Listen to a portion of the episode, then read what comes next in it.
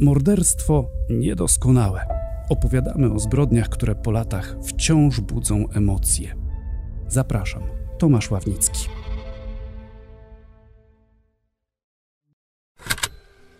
Trudno nie gratulować policjantom z bydgoskiego Archiwum X oraz śledczym z prokuratury okręgowej w Bydgoszczy.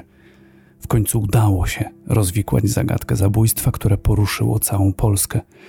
Ustalono wreszcie ponad wszelką wątpliwość, kto dopuścił się zbrodni.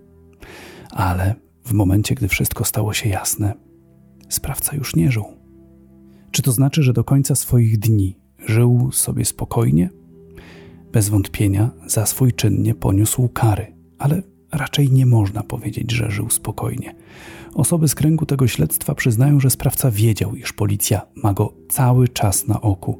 Żył w strachu, być może nawet z wyrzutami sumienia, ale nie takimi, by samemu zgłosić się i przyznać, że to on zabił Dorotę. Dziś ludzie we wsi mówią, że ponoć komuś nawet opowiadał, że owszem, to on stoi za tym głośnym zabójstwem. W takich sytuacjach lokalna społeczność często milczy, ale tym razem ponoć ktoś z tą informacją poszedł na policję. W odpowiedzi miał usłyszeć, że to tylko przechwałki. Ile w tym prawdy? Teraz, gdy sprawa jest już rozwikłana, różne rzeczy można opowiadać. Istotne są fakty, ale też ważne jest to, w jaki sposób do tych faktów, do prawdy ostatecznie udało się dojść. Czyli zacząć trzeba od początku. 12 czerwca 1999 roku. Miejscowość Kamień Krajeński, niecałe 70 km od Bydgoszczy. Sam kamień liczy nieco ponad 2000 mieszkańców. Jest malowniczo położony nad urokliwym jeziorem Mochel. Nad tym jeziorem był ośrodek wypoczynkowy, a przy ośrodku bar Agat. To właśnie w tym barze pracowała 20-letnia Dorota Kienast, na co dzień mieszkająca we wsi Zboże. Ze Zboża do Kamienia Krajeńskiego jest 17 km. Najpierw drogą wojewódzką, a potem od Sempólna Krajeńskiego krajową 25. W maju 1999 roku Dorota ukończyła technikum handlowe, a pracę znalazła właśnie we wspomnianym barze. Na co dzień dojeżdżała do niego rowerem. Tego feralnego dnia Dorota do pracy miała na 18. Miała ją skończyć o drugiej w nocy następnego dnia. A zatem 13 czerwca 1999 roku. Nadal Kamień Krajeński, bar Agat. Tak te wydarzenia rekonstruowano w magazynie kryminalnym 997, wyemitowanym dość szybko od zbrodni, we wrześniu 1999 roku, prosząc o pomoc w ustaleniu sprawcy. W tym czasie w barze odbywała się impreza muzyczna, na której prezentowały się różne amatorskie zespoły. Dorota kilkakrotnie tańczyła ze swoim chłopakiem, jak twierdzą świadkowie. Była wtedy obserwowana przez mężczyznę ubranego w zieloną marynarkę i jasne spodnie. O, fajnie, że tutaj, bo ja chcę wyjść. No to co, do jutra, nie? No na razie, cześć. Jak Dorotka? Skończyłaś? No. Słuchaj, mam dla ciebie niespodziankę. No, Pój- Pójdziemy na dyskotekę. ale wiesz co, mam problem, bo zepsuł mi się rower. Pożyczyć jest swój. To nie jest problem. Chodź. Po zakończeniu pracy około godziny drugiej w nocy dziewczyna i jej towarzysz przenieśli się do dyskoteki Hades w Kamieniu Krajeńskim, mieszczącej się w tamtejszym Domu Kultury. Bawili się do godziny czwartej rano. Proszę zwrócić uwagę na postać mężczyzny w zielonej marynarce. Ten człowiek w naszej opowieści jeszcze powróci. Chłopak, z którym dwudziestolatka się bawiła, miał na imię Andrzej. O tej czwartej nad ranem, przypomnę, to była połowa czerwca, już świtało. Chłopak proponował Dorocie, że ją odprowadzi. Ona upierała się, że nie ma takiej potrzeby. Faktycznie, trochę bez sensu, skoro rower miało tylko jedno z nich, to co? On miałby za nią biec? No a poza tym, jak to potem opowiadał Andrzej, to był raczej luźny związek. Nie byli na takim etapie, żeby koniecznie nalegać na odprowadzenie do samego domu. No i Dorota nad ranem ruszyła rowerem sama drogą z Kamienia Krajeńskiego w kierunku Sempólna Krajeńskiego. Wiadomo, że nie ujechała daleko. Około półtora kilometra od kamienia przed miejscowością Płocicz Dorotę wyprzedził policyjny radiowóz. Notabene funkcjonariusze ci znali dziewczynę ze wsi Zboże. Jechali do Płocicza, zrobili objazd tej wsi i wracali po 10 minutach. I uwaga, Doroty na rowerze już nie minęli. Że też ich nie tknęło, iż minęło za mało czasu, aby dziewczyna zdołała ten odcinek pokonać rowerem? Niestety to sobie przypomnieli później, gdy już zawiadomienie o zaginięciu córki złożył jej ojciec. Późniejsze ustalenia wskazują, że właśnie wtedy, gdy policjanci wracali, musiał działać zabójca. Tata Doroty na komendę w Sempulnie Krajeńskim zgłosił się jeszcze 13 czerwca. Zawiadomił, że córka po pracy nie wróciła do domu. Ciało dwudziestolatki odkryto dzień później. Leżało tuż przy samej drodze krajowej nr 25 w dość głębokim przydrożnym rowie na terenie miejscowości Płocicz. Nieco dalej w pobliskim lasku odnaleziono rower, którym Dorota jechała. Był przykryty jakimiś gałęziami. Rower był uszkodzony, a w miejscu zdarzenia policyjni technicy natrafili na ślady czerwonego lakieru samochodowego. Dlatego też początkowo podejrzewano, że jadącą rowerem dwudziestolatkę potrącił jakiś samochód, a sprawca wypadku uciekł z miejsca zdarzenia. Dopiero wyniki sekcji zwłok wskazały, że to wszystko musiało wyglądać inaczej niż przypuszczano. Biegli z zakładu medycyny sądowej na ciele zmarłej nie dopatrzyli się jakichkolwiek obrażeń charakterystycznych dla ofiar wypadków komunikacyjnych. Mało tego, ponad wszelką wątpliwość ustalili, że przyczyną śmierci było uduszenie. Sugerowano, że dziewczyna została uduszona narzędziem bardzo delikatnym, być może apaszką. Dlaczego sprawca zabił? O co mu chodziło? Wiadomo, gdy się ustali motyw, łatwiej dotrzeć do sprawcy. Tu od początku było to niejasne. Wiadomo było, że zabójca nie zgwałcił ofiary. Może miał taki plan, ale do niczego nie doszło. Wprawdzie obcisłe spodnie były lekko zsunięte na biodra, a bluzka była podciągnięta, ale to się mogło stać wtedy, gdy sprawca ciągnął ciało ofiary do głębokiego przydrożnego rowu. Odpadał też motyw rabunkowy. Morderca nie zabrał ani pierścionków, ani łańcuszka, ani całkiem drogiego zegarka. Dziewczyna miała na sobie plecak, w którym trzymała dokumenty i pieniądze, nic nie zniknęło. I tu dodatkowa trudność. Oględziny ciała Doroty oraz jej ubrań nie dały właściwie nic. Nie wykryto żadnych śladów pozostawionych przez sprawcę włosów, krwi, czegokolwiek. Do badań pobrano wyskrobiny spod paznokci ofiary. Liczono, że może broniąc się przed napastnikiem, dziewczyna zadrapała go. Jednak na ówczesne czasy i technikę ten materiał do badań się nie nadawał. Pozostał jednak wśród dowodów. I po latach okazało się, że wraz z rozwojem technik kryminalistycznych te wyskrobiny były już wystarczające. No i potwierdziła się zasada, że przy nierozwiązanej sprawie kryminalnej sprawca kryje się w pierwszym tomie akt, ale uprzedzam wypadki. W roku 99 policji udało się ustalić, kim był człowiek w zielonej marynarce i jasnych spodniach, który w barze Agat wyraźnie obserwował Dorotę. Mężczyzna ten był zatrzymywany i przesłuchiwany, ale nie udało się nic z niego wydobyć, a dowody z miejsca zbrodni, co tu kryć, były dalece niewystarczające. Detektyw z Wydziału Kryminalnego Komendy Powiatowej Policji w Sempulnie Krajeńskim, Jerzy Nowiński, po latach tak wspominał tę sprawę w rozmowie z lokalnym portalem krajna.com. Alojzy P. był nam znany z incydentów dotyczących podglądania młodych kobiet. Było ich co najmniej kilka. Podglądał również własne dzieci. Jak ustaliliśmy, mężczyzna na dyskotece był ubrany w zieloną marynarkę i jasne spodnie. Kiedy wykonywaliśmy przeszukanie miejsca jego pracy, to znaleźliśmy tam właśnie taką odzież, ale wypraną w jakichś silnych środkach chemicznych. Dlatego jako materiał dowodowy była ona dla nas bezużyteczna. Wszystkie ślady biologiczne zostały zniszczone. Zatrzymywaliśmy go dwukrotnie na 48 godzin. Był badany na wariografię. Byliśmy przekonani, że to on, ale dla sądu i prokuratury liczą się tylko twarde dowody. Początkowo sprawy badała prokuratura rejonowa w Chojnicach, ale potem nadano jej wyższą rangę i przeniesiono do prokuratury okręgowej w Bydgoszczy.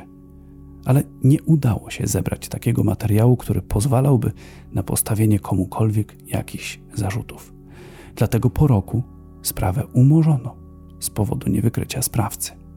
Ten nieodnaleziony wtedy wspomniany twardy dowód udało się uzyskać dopiero teraz, zaledwie parę miesięcy temu. Zresztą to nie był jeden dowód, ale dwa. To nie tylko DNA sprawcy.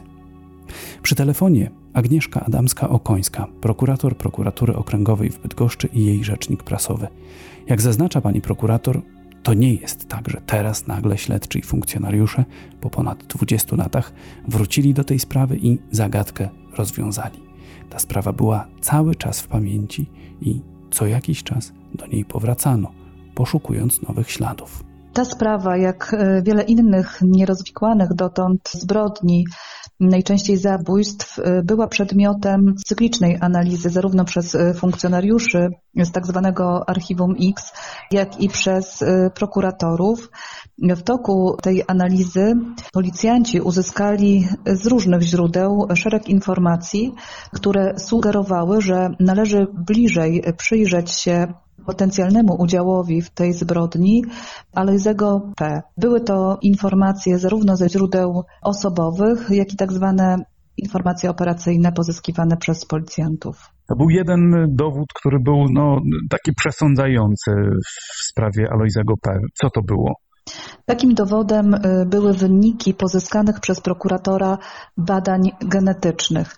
Jeszcze w 1999 roku, to znaczy zaraz po ujawnieniu ciała Doroty, zostały pobrane podczas oględzin y, jej zwłok y, między innymi ścinki paznokci.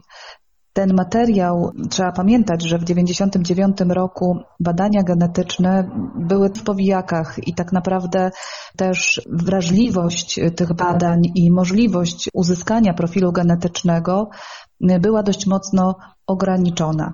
Wówczas w tym 99 roku nie udało się z tych wyskrobin spod paznokci pozyskać takiego materiału dowodowego, takiego materiału, który mógłby stanowić podstawę do przeprowadzenia badań porównawczych, genetycznych. Natomiast w okresie, gdy teraz policjanci wrócili do tej sprawy, no przez te 20 lat rozwój tych technik, a zwłaszcza ich wrażliwość, czułość, bardzo się e, rozwinęła.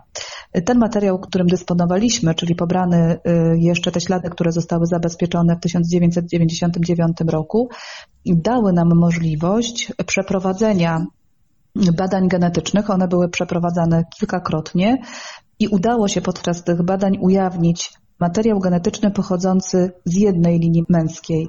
Ustalono profil DNA i ten profil okazał się być właśnie zgodny e, z profilem Alojzego P.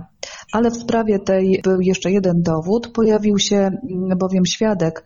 E, jest to osoba, która w chwili zbrodni e, nie była osobą pełnoletnią, którego zeznania również rzuciły nowe światło na przebieg zdarzenia, w tym również na rolę właśnie Alojzego P. Już wtedy od początku mówiło się, że, że Dorotę ktoś w barze obserwował. Czy możemy powiedzieć, tak. że właśnie Alojzy P. to jest ta osoba? Tak i między innymi dlatego przez e, ten okres, gdy sprawa była e, analizowana, a materiału dowodowego jednoznacznego nie mieliśmy na jego sprawstwo, to właśnie Alojzy P. był szczególnie w zakresie zainteresowań policjantów. Czyli od początku było wiadomo, nie było przesądzającego dowodu, ale on tak. w tym kręgu podejrzeń był od samego początku. Tak, dlatego też y, na początkowym etapie postępowania ten mężczyzna był przesłuchany. Wiadomo, jakimi motywami on się kierował, czy to nie zostało ustalone? Jednoznacznie prokuratorowi i policjantom nie udało się ustalić, jaki był motyw jego y, działania, natomiast pewne światło na ten motyw, na w zasadzie być może pobudkę rzucają okoliczności tego zdarzenia. Natomiast z uwagi na dobro osób pokrzywdzonych, członków najbliższej rodziny, ja bym nie chciała snuć tutaj podejrzeń, które nie mają jednoznacznego potwierdzenia w zebranym materiale dowodowym. Rozumiem. Chłopak Doroty mówił, że ona jeszcze kilka dni przed zaginięciem zachowywała się dość dziwnie. Czy coś wskazuje na to, że ten Alojzy P miał kontakt z Dorotą jakoś właśnie na kilka dni przed y, jej śmiercią? W toku tego postępowania nie udało się tego jednoznacznie potwierdzić. Tu parę dodatkowych informacji. Alojzy P., gdy zmarł, miał 60 lat, a zatem gdy dopuścił się tej zbrodni, miał około 40, czyli był mniej więcej o 20 lat starszy od Doroty. Motyw? Siostra ofiary, Lidia, w magazynie kryminalnym 997 po latach mówiła, że najpewniej było to tak, iż sprawca po pracy przyszedł do baru Agat na piwo. W pewnym momencie czterdziestolatek miał klepnąć dwudziestoletnią barmankę w pupę. Siostra wspominała, że Dorota była osobą pełną werwy, żywiołową i nie pozwalała sobie na takie zachowania, więc oddała klientowi uderzeniem w twarz. i to dlatego potem ją obserwował i w jakiś sposób dogonił, gdy ta rowerem nad ranem wracała do swojej miejscowości? Wiadomo, że Alojzy P. już wówczas był znany policji. Był notowany m.in. za podglądanie młodych kobiet. Policjantom udało się wówczas ustalić, że nocą był w kamieniu krajeńskim, a nad ranem wracał do swojego mieszkania w Sempulnie. I nawet przeprowadzili z Alojzem P. eksperyment procesowy. Przeszli z nim krok po kroku całą trasę z kamienia do Sempulna. Okazało się, że w tej trasie pojawiła się siedmiominutowa dziura. To w tym czasie została napadnięta i uduszona Dorota. Ktoś spyta, dlaczego ją udusił, dlaczego jej nie zgwałcił. Prawdopodobnie taki był jego zamiar, ale został spłoszony. Dorotę jadącą na rowerze minął patrol policji z posterunku w kamieniu. Sprawca musiał go widzieć i wtedy spanikował. Tak te wydarzenia po latach opisuje portal krajna.com. Ale nie tylko Alojzy P. był wówczas na oku policji. W kręgu podejrzeń znalazły się też i inne osoby.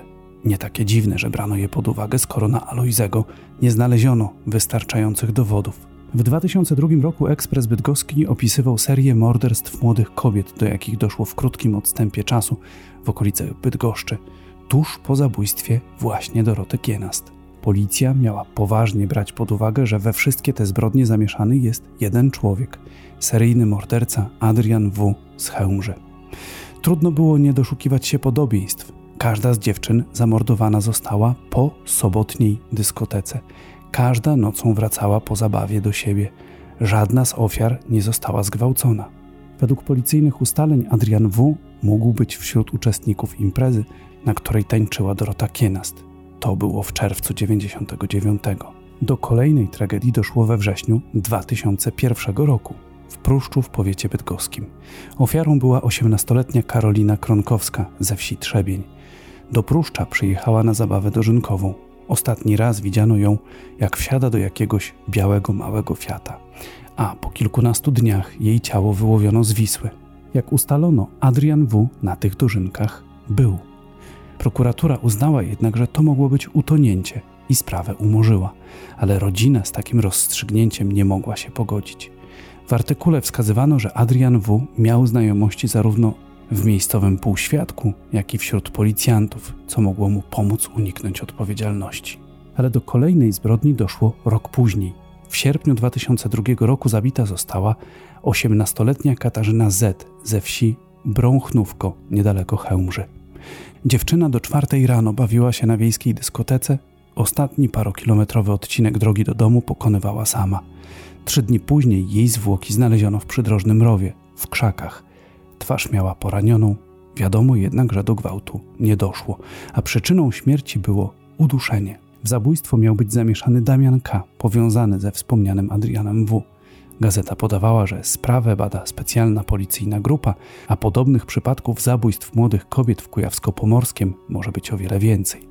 Jeśli chodzi o Dorotę Kienast, to pewne, wątek z Adrianem W nie potwierdził się, bo to Alojzy P. odpowiada za śmierć barmanki z kamienia krajeńskiego, choć oczywiście prawomocnym wyrokiem się już tego potwierdzić nie da. Gdy śledczy uzyskali pewność, że to Alojzy P. jest zabójcą, ten już nie żył. W momencie, gdy właśnie powstało to Archiwum X i typowano sprawy, które jeszcze rokowały na powtórną analizę i rokowały na to, że można zweryfikować te dowody y, z jakąś nadzieją na, na sukces, to oczywiście Alojzy P y, żył, natomiast niestety w momencie, gdy prokurator uzyskał już te wyniki badań genetycznych, które na niego wprost wskazywały mm, i nie żył już. No, bez wątpienia jest to sukces, że, że rozwikłano, kto jest zabójcą, ale no taki... Sukces taki no, przez y, łzy, niektórzy mówią perusowe zwycięstwo. Bez wątpienia dla rodziny tej dziewczyny jest to bardzo istotne, że udało się ustalić y, sprawcę tej zbrodni. Y, natomiast wiadomo, że celem postępowania naszego postępowania karnego jest również pociągnięcie takiej osoby do odpowiedzialności karnej. Niestety tego nie udało się zrobić. No i sobie w sumie żył spokojnie, tak, do, do końca. Chyba nie, bo tam takie są zeznania właśnie jednej z tych osób, jakby z kręgu rodziny. Mhm. Mówią, że on chyba gdzieś tam z tyłu głowy cały czas to miał i, i w jakiś sposób miał wyrzuty sumienia. Jerzy Nowiński, który jest już na emeryturze, po latach został poproszony o konsultację w tej sprawie i cieszy się. Mimo wszystko że zagadka została wyjaśniona. 22 lata temu byliśmy przekonani, że zrobiliśmy w tej sprawie wszystko, co było możliwe, a sprawcą jest Alojzy P. Jednak wtedy nie było takiej techniki jak dzisiaj. Te sprawy miałem ciągle z tyłu głowy. Starałem się nie podchodzić do pracy w sposób emocjonalny, ale ta sprawa ciągle nie dawała mi spokoju. Było mi żal tej rodziny. Naprawdę cieszę się z rozwiązania tej sprawy. Jednocześnie mam pewną satysfakcję z wykonanej wtedy pracy. Z nieoficjalnych informacji wynika, że sprawca zmarł w wieku 60 lat na COVID. Alojzy P. mieszkał w Sempulnie. Niedługo po dokonaniu tej zbrodni przeniósł się w okolice Szczecina.